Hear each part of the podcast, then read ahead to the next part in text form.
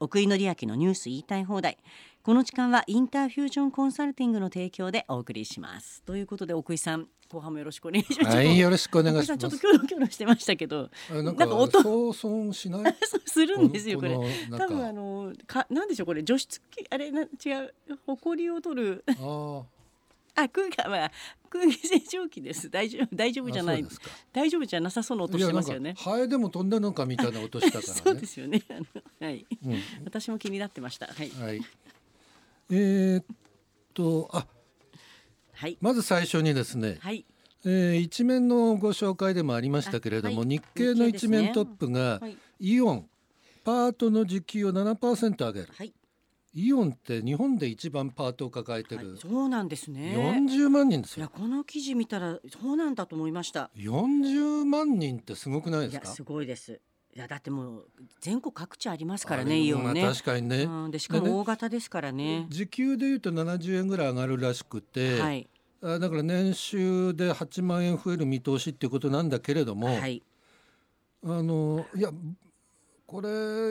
あれだよねマシさんがおっしゃるように、うんそんなことする前にまず正社員にする方が先そうでそ、うなんですよまね、あ、ただと思うんですよ本ね人が望むかどうか分かんないそうですかはいそうですはいそれらは。選択なので、であとこれ実は、はいはいあのえーパートの時給を上げると労働時間が減るっていう現実があるんですね。はいはい例の壁っていうやつですよね。は 本当に減るんですよ。うん、でもそうなんですよね実際、旧うんえー20年前と今だはと、いパートの人の労働時間が20時間減ってるんですよね。はいえなるほどねはいあの月で。うんうんなぜかというとこの壁があって、ん時給って毎年のようにまあ少しずつ上が上がっるわたけです数字よが上がねっ。てますはい、うん、とこの時給で103万円の壁だとか、はい120、うん106万6万円の壁だとかはい、130万ですねはいそういうのになるとなんか仕事しないわけですそよ、うねで。だから労働調整しちゃうんですよねあのもそうれは超えちゃ分うからかってないと思いますよ、うんこの方々。うんあのね時給そがうですね上がってそれ超えてうんうもん給料下がらないですから、うん壁をこう壁に当たると給料下がると思ってる人がいるんですけど、うん下がりませんのでそうですよねうんでそ下こでがとるはずないじゃないですか、うんそんなうもんん、上がりますよね上がるの上がり方がこの時だけ下がるだけで、うんよく分かってない、だから分かってないんですよ、ねうん変な誤解を与えてるんだようね。んあのーほらあのーユニクロファーストリリテイリングはがい最大で4割給料上げるだとかね、正社員の、はいうんはいえーこれ実はこの7%っていうのは、はい労働組合の要求が4%だったから、うんあじゃあそれに労上乗働組せ合なんですねの要求よりも高いでうんすね、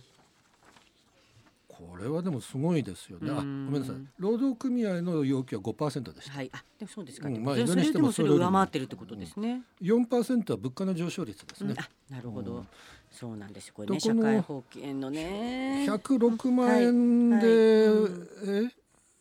何がならどうなるんでしたっけ、えー、103万円とか106万円であの厚生年金だとか、はいあの健康保険だとかから扶養控除うんそうですねそうですが130万ですね。はいそうですねはいこれうこんなもん取っ払わないとダメですね。ーんでそうまあいろいろ検討しますって総理も昨日おっしゃったわけですよね、はい年収の壁をね。うんこれがあるおかげであの就労時間が少なくなって、はい年収も少ないし、うん日本日本人のうそんの働く時間も少ない、うん企業からするとあの全然人が足りない中でさらに働かなくなる、はいせそっうかですよくね給料上げたのに働かなくなうる、んこんなバカな話ないないですよねだからねほら今の負担と、うん多くねパートでもお金130万超えたら将来の給付は増えるけど、うんただ将来より今が大変なんですよねだからパートの人たち今が大変だからやっぱりまあね働いて、そうそうそうだから控除も大きいしとか社会保険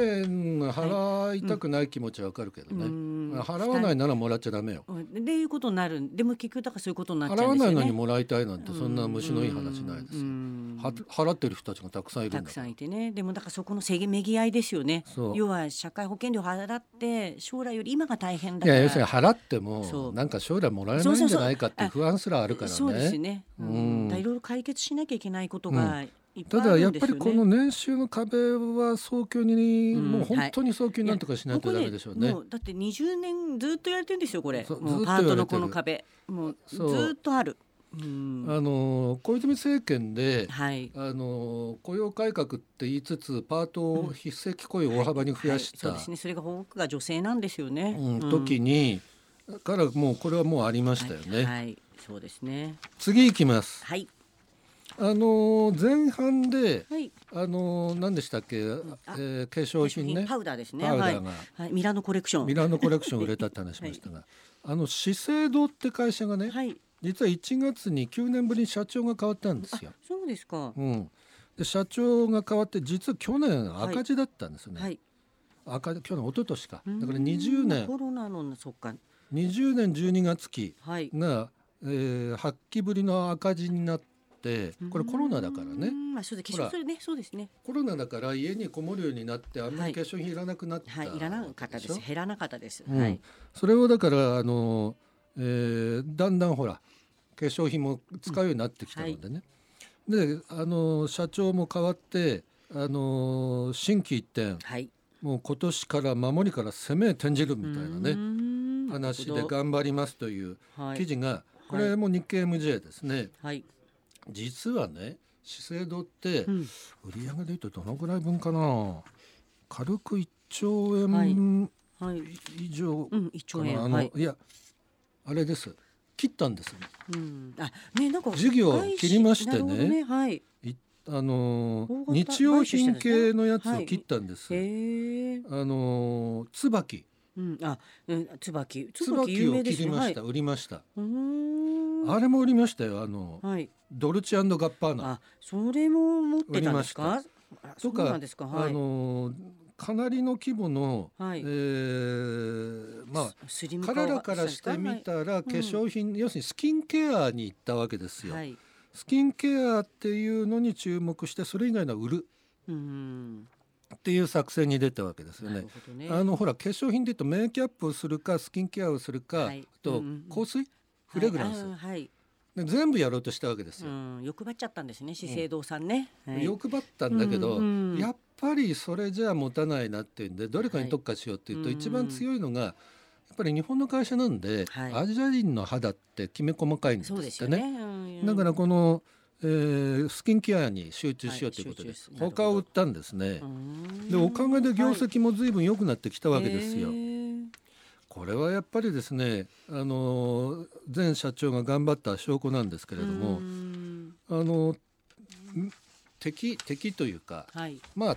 敵にもなってない感じもなあるんですが、はいフランスのロレアルですうよ、ん、ねあロレアルはい。ロレアル一番でかい、はい。ですねこの分野であ本当だあら本当だ売り上げが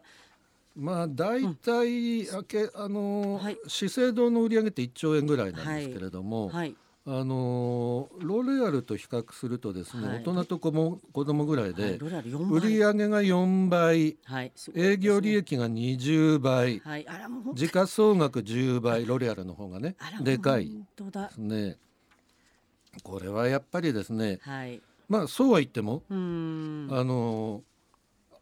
資生堂って中国にも強かったりするじゃないですそかうですね今のはい社長って中国人業の社長だったあ人なんですそね、うやですか。やっぱりいやせいアジアって成長市場で、はい。日本はその成長市場の中にいるうっんていうのは非常にいいポジショニングなんですようねんそこを利用してはい。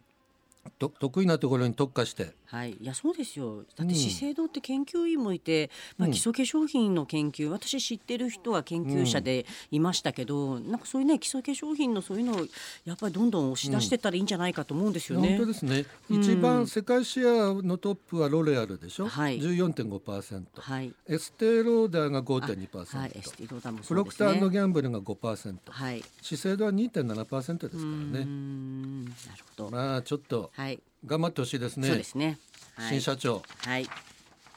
で次がですね、はい、あの新社長じゃないんだけど、はい、小松って会社あはるい、じゃあない、小松ね、いろんなこ、 いろんなことやってますよね、小松ね。小 松ねあの、えー建設機械とかねそうですね、機械であすよの、ね。はい。僕らの世界では鉱山用の機械で有名なんですけどねなるほど。あの鉱山用掘るのんです機か械ってあの運んだりするや掘削運んあーつうーんあのダンプって言ってもはい、やたらでかいですうーよ、んやたらでかいです、うーんこのこのスタジオ10個分ぐらいはある大できさっかい お大きいですね。でかいですよ。うーんあそれをね、あのーえー自動運転できるんですはい。超巨大なや つをえ自動運転するんですか？そあれそうすごいですねうし。かもデータを全部取ってるから、はいあそろそろこの部品故障しそうだぜとか全部わかるんですへー世界中の自動運転ですごいでそすう、ね。それでね小松はのい4月から12月の四半期、はいえーの、えー四半期で10 4月から12 12月月というとはい3四半期かはい。 3四半期の、えー利益売上ともに過去最高、ま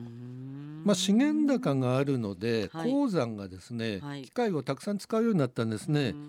でしかもほら。らかなりの大手だからはい値上げもできたとうんいうことではい。ものすごい利益になったんですよ。ももちろんコストも随分上がったわけですよね。はい。だけど、えーそういうのでカバーできたんですはいが、なるほどね実は今日今ご紹介したそういうそれもあるんですが、はい小松ってねはい。あの社員の心のケアもよくやってましてね。うーん。あの特に最最近多いのがですね離職あの介護離職あもうそうですこれはもうねここ10年ぐらいね毎う年ちもありましたよ、ああそうですうか、うんん、せっかく働いてくれてる優秀な女性がね旦那さんのお母さんの介護みたいなあーまあそうですよ女性が8割ですもんもううん10万人のうちの8万人ぐらいが介護そ離れ職で女辞め性でらすれるとさすがに困いりやますよ痛手ですね。ようね、ん、まあ、損失ですよでそういうね介護離職をはい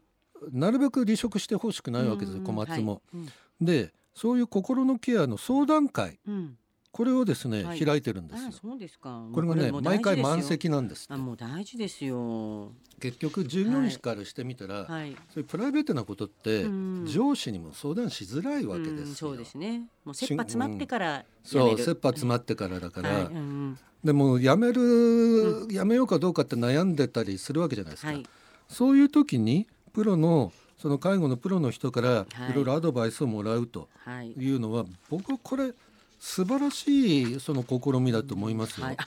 あ、そうそう、あ、これ私のね、友達です。このあ友達相談してる人。あ相談してる人あ川内淳さんってね。はいはいはあ隣いの介護の、あ、私隣の介護ですね、はい、私の、ああの、はい、あの。はい、友達ですね。はい。この隣の介護が小松のはいその相談の外部委託を受けていあ、るもう、あれなるか、もう彼間違いないですねう。んうん、もうたくさんの人の相談受けてるんで。